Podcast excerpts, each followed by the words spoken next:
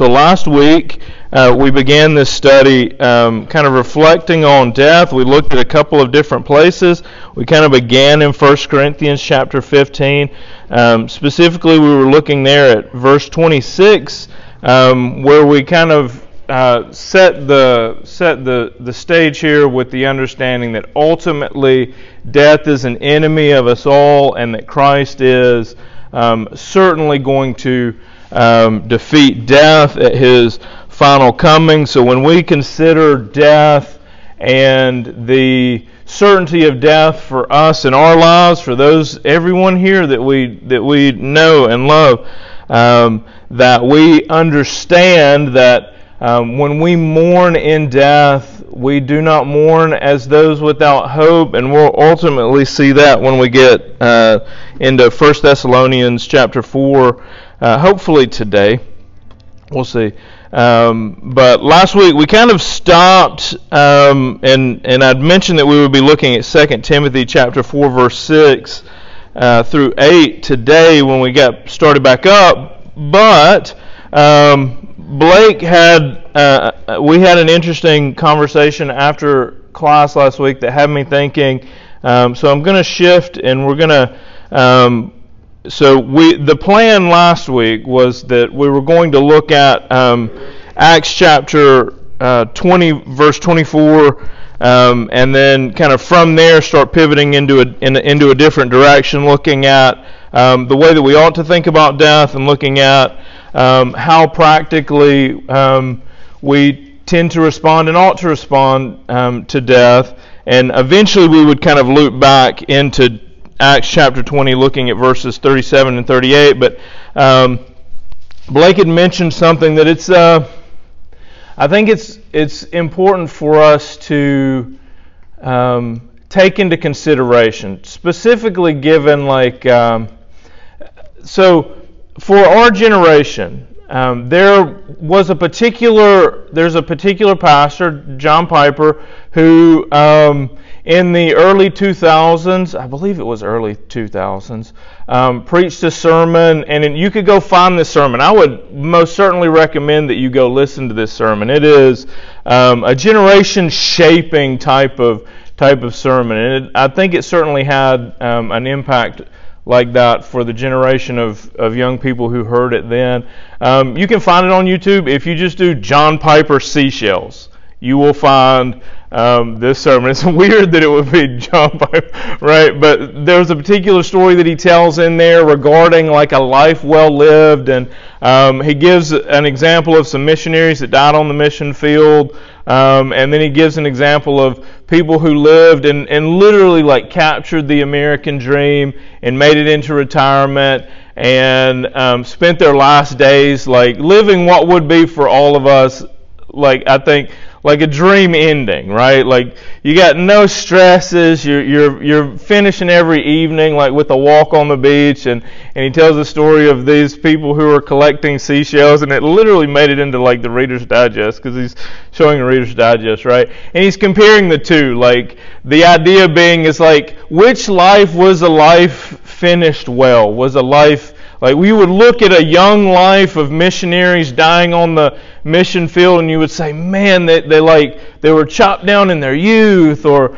you know, like man, if they'd only had more years ahead of them, um, then what what could they have what could they have done? And and you look at that and you think, man, there's something that's that's missing, right? Like like there's something that seems like it came up short in that. And then when we think about the way that we tend to want to live our lives is we want to have relative ease, we want to make it to old age, and then we want to just like slide on out, right? Um, with no real stress, living on the beach, that kind of thing. And then we stand before God, and He kind of makes the uh, makes the point there, like how silly it would be to stand before God, um, like, hey, look at my seashell collection right? And and the point that he makes in that sermon series that is so impactful is that like there will be a day where we stand before God and give account of the lives that we've lived, right? And because of that, ought we not consider how to live those lives well and to the end, right? So as we were talking um, last week, Blake and I, the the like there comes out of that there are there are these um, I think risks for believers who genuinely want to finish well, um, misplacing what it looks like to run well right? And then um, faith, faith kind of m- mentioned in passing last week, like how does how does this idea, how does this understanding um, help shape us in like the mundane things of life, like changing your child's diapers, right? Like how does how do I live well, but today I've got to change diapers, right? Like how does that changing of diapers um, reflect on that. I'm standing before God. Uh, is a di- like where on the spectrum does diapers and seashells fall? right? Like which is like like if I if I if if you if mothers if you were to get to to heaven and you had died and your hands full of dirty diapers before God, how does that reflect related to like um, other things like you finish your life and you were collecting seashells, right? And I think um, as we consider this, as we consider what it is to live a life um, well lived, um, that what we will see is that what oftentimes we might consider to be the life well lived, right? Like when we tend to think about that, we tend to think about that missionary couple that died on the mission field. Now, was that a life well lived? Yes. What about the mother who finds out today that she had cancer and that she may not change all the diapers of her child? That she, that, that she may leave her husband to finish that task. Right? Like there are stories of mothers dying young. There are stories of fathers dying young. Perhaps they weren't on the mission field. So, can they still live a life that would glorify God? Does it does it have to end with like being cut down early in South Africa or in the Congo or name your name your land afar off? Does it have to look like that?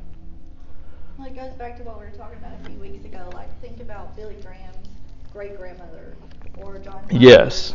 Paternal grandfather, like they didn't know that they were raising these kids to be like the evangelists that they were going to be, but they were. Yeah. And the only reason that they are is because they showed them Jesus. And they were purposeful and they had an intention in the lives that they were living, right? That is the key here. Now, I want us to we're going to look we're going to we're going to look through Acts chapter 20. We're going to start at verse 24 and we're going to go um, through the end of the chapter. But before we do, um, I want us to flip to uh, Mark chapter 6 and I'm going to read a little bit here. So this is Jesus.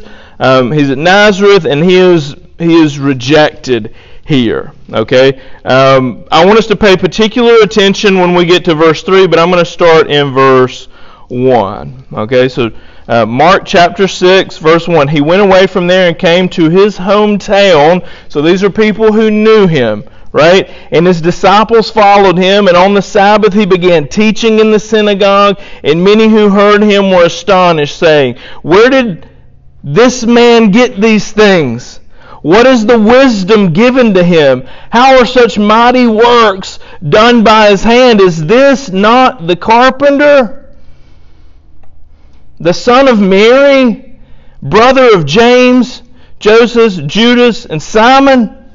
Are not his sisters here with us? And they took offense at him. So he's in his hometown. Jesus in his hometown. Roughly early 30s. Right? And when Jesus comes teaching, preaching, when we see in the New Testament the earthly ministry of Jesus, we catch him in his 30s. Now, we get a couple of little glimpses along the way, right? Birth, um, young boy, and then we get, for the most part, Jesus in adulthood. his earthly ministry is started. But here's what we can glean from this. He comes to his hometown. He's lived what, by all appearances, is a typical normal life. Right? How can we know this from this text? Because when they see him coming, teaching and preaching in power, doing these great works, what do they say? Oh, I saw it in him when he was a teenager. Don't you remember that time? Oh, when he was er, in his early 20s, I remember those times. What do they say? What do they say about the Son of God who, in every action that he ever took from birth to death through the resurrection, never failed in any way to glorify God completely and perfectly? What do they say about him? Isn't that the carpenter?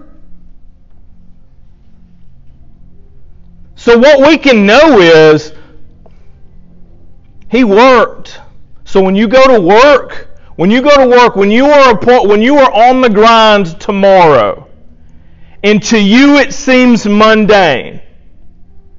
Here's the reality is that a life well lived in that moment will not fail to glorify God completely. Do you look at the mundane tasks of every day in that way?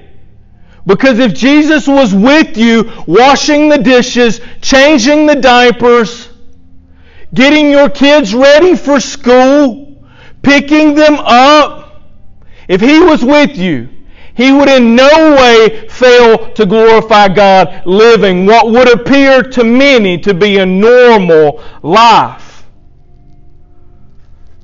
You can glorify God in every moment of your life. Do you seek it with all of your heart? This is a primary difference between the way that we tend to live our lives and the way that Christ lived his life. Right? We tend to live our lives thinking about self, not thinking about the glory of God in the moment in which we find ourselves. Am I right? So when you think about how it is that you live, ultimately knowing that one day you will stand before God, and the labor of this life is what you will have to offer up. The reason that seashells fail so miserably in comparison to the life lived on the mission field is because one is nothing, the other is everything. Right? Now, when you go into your work, do you seek to glorify God in everything that you do there? Do you? Do you work as though you're working for the Lord? Because if you do, whether you're doing it and a hundred people see you on that day, or whether you're doing it and you're in a cubicle somewhere and only you and God know, you can be certain that even when you are alone there, you can glorify Him in the efforts that you put forward. That when you do your job, your kingdom come, Lord. Your kingdom come. It is about where you're looking as you're doing the work not the work itself. And, and when we think about how death shapes the way that we look at these realities, we understand it a little bit better. That's why when I say when I give you an example of the mother who yesterday it was a pain to change diaper after diaper after diaper, and then she realizes that tomorrow might be her last. Oh, how smelly diapers take a different direction altogether. Right? When you think it might be your last. Oh, how the mundane things of life look different when you think it might be your last. Here's the reality the breath that you have in your lungs, you have no control over how many more you will get. You have no control over how many more days you will live. So when you understand that you might stand before Him tomorrow or even today, it will shape the way that you look at the moment. Do you live as though you are pouring your life out to Him? Or do you live as though you have a thousand more ahead of you? Right? Do you live as though this moment matters because in this moment you can glorify God? Or does this moment not matter and you just want to rush through this day to get to the next? This is how, when we consider death, the reality of death, that it can shape every action that we have because we have a, a limited number of moments, whether it's days that we live, whether it's years that we live, it is limited nonetheless. So, not knowing whether we have today only or whether we have hundreds more ahead of us, we ought to live as though tomorrow we will stand before God. What will our hands be filled with? So let's go back now, considering that Jesus living all these years in no way failed to glorify God, and yet he was just considered the carpenter's son, and let's list off the family that we know, right? That was the life that he lived for the majority of it. He lived it completely glorifying God. So, let's go back to Acts. We're going to look at Acts chapter 20. We're going to re- read um, in Acts chapter 20, starting at 24, and then we'll go through the end here.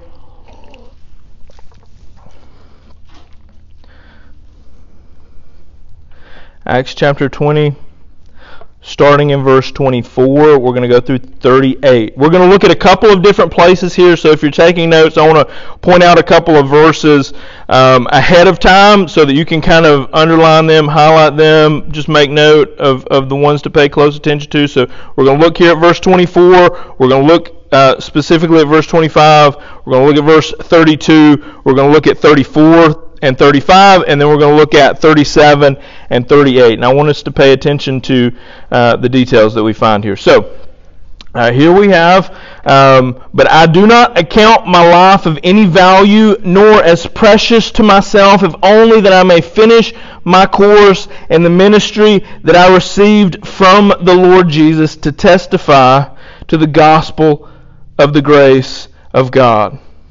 So when you're living your life, are you living your life focused on the gospel of grace? When you're interacting with your children, when you're interacting with your friends, when you're interacting with your coworkers, are you considering the bigger picture, the importance of the gospel of grace? That this life ultimately will end for us all. And on that day, the thing most important will be our response to this gospel of grace. So, all your labors, if not laboring towards God's grace through the gospel to all, would be in vain. And now, verse 25. And now, behold, I know that that none of you among whom I have gone about proclaiming the kingdom will see me again. Um, so I wanted us to stop and think about this here. So these are people that he's ministered to. These are lives that he's uh, poured into here. And what he's telling them is on this side, you will not see me again. Right? You won't see me on this side. Now we're going to see their natural response to this later in the text um, as we as we press on. But I want us to see here um, this underlying um, understanding that um, death is in this interaction. Whether or not they ever said, hey, like, I'm going to die, and you're, like, they know it. They know when he says that they're not going to see him again what that means, right? So it's here whether or not he specifically says death or whether or not he just alludes to death. Um, his understanding of what's coming is kind of uh, layered into this, uh, layered into this dialogue here. Verse 26 Therefore I testify to you this day that I am innocent of the blood of all, for I did not shrink from declaring to you the whole counsel of God. So consider in your lives the way that you are um, interacting with others and how it is that you. Um, uh, present the gospel in the way that you live, in the words that you say, in the in the scripture that you share um, in your day-to-day lives with others. Uh, verse 28: Pay careful attention to yourselves and to all the flock in which the Holy Spirit has made you overseers to care for the church, which He obtained with His own blood. I know that after my departure Fierce wolves will come in among you, not sparing the flock. And from among your own selves will arise men speaking twisted things to draw, draw away the disciples after himself. Therefore, be alert, remembering that for three years I did not cease day or night admonishing or to admonish everyone with tears. um, does this mean that that um, every single moment he was in a pulpit preaching? Um, no. And we're going to see in a little bit that he labored with his hands. Um, so it would have been hard for him to labor to eat and also have been in the pulpit simultaneously. But you can share the gospel. You can admonish even if you're not standing in a pulpit, right? Verse 32. So, all of this, can you see when he's considering death, he's considering the labor that he's put forward, right? The labor among the people that he's been with, his concern for them, his knowing that when he's gone, others will come. Like, this is a war that we are a part of, and he is well aware that when he is gone, there will be those that come in to try to destroy the work that he's been laboring tirelessly towards. Where does he place his hope for that not failing ultimately? Verse 32. And now I commend you to God. So he trusts God and to the word of his grace, which is able to build you up and to give you the inheritance among those who are sanctified. What is the God, what is the hope that he leaves them in? God and the gospel. God and the Word of God. He ultimately knows that. So when we are living, when you're living your, your life day to day, where does the Word of God play into this? Where does the Word of God play into your life? Verse 33 I covet no one's silver or gold or apparel. You yourselves know that these hands ministered to my necessities to those who were with me and to those who were with me. What is he saying right here? What is he saying right here? That a part of this three years where he is pouring the gospel out to him, what is he also doing? Working. He's working. We ought to consider this. When we consider that question, like, how is it that I can live a life that fully glorifies God? And we think, don't we though? Don't we think that, that like there are parts of our lives that are separated from the holy parts? Right? There are the things that we have to do to live, and then there are the godly things. Like we, we act as if we act as if work came after the fall. But it did not. Work pre-existed the fall. The toiling came afterwards. The thorns and thistles came afterwards, but work was always good. So when you go into your workplaces, do you consider that? Do you consider that you can be ministering in those places? You can be ministering in your homes. In all things I've shown you that by working hard in this way we must keep or help the weak and remember the words of the Lord Jesus, how he himself said, It is more blessed to give than to receive. And here we see like he's laboring in the gospel. No doubt he's preaching. No doubt there are times that he's behind a pulpit, or no doubt there are times that he's standing out proclaiming the word of God. And yet other times he is working with his hands. He's doing so. All of this work, all of this energy focused on the glory of God. This is how we ought to live. When we go into our workplaces, it ought to shape and change the way that we do that we do daily life. And part of that, it enables us to be givers. It is more blessed to give than to receive. So when you go into your workplaces, do you consider that the labor of that day is something that you will be able to, to give to others, knowing that your time is short? Knowing that your time is short. Verse 36 And when he said these things, he knelt down and prayed with them all. And there was much weeping on the part of all. They embraced Paul and kissed him, being sorrowful most of all of the word he had spoken, that they would not see his face again. And they accompanied him to the ship. I think we see a pattern here of a life well lived. Okay? It does not exclude those moments that look those moments that we romanticize where we go into the mission field. It does not exclude those, it includes those completely. But that week or months or days is not the totality of our lives, right? Our lives include every single moment, including the mundane, including those like, okay, we're changing diapers today, or we're schooling children, today, or we're raising kids today, right? It includes all of that, and it is critically important for us to understand that we have this moment. Let's live this moment to glorify God in all that we do, because one day death comes for us. But, and we're going we're going to cover this next week. Um, that is not the end right? And that's ultimately like we can labor each and every day knowing that our labors are not in vain. The energy that we spend is not forgotten, right? You loving your children well in all situations, in all moments, is not overseen, right?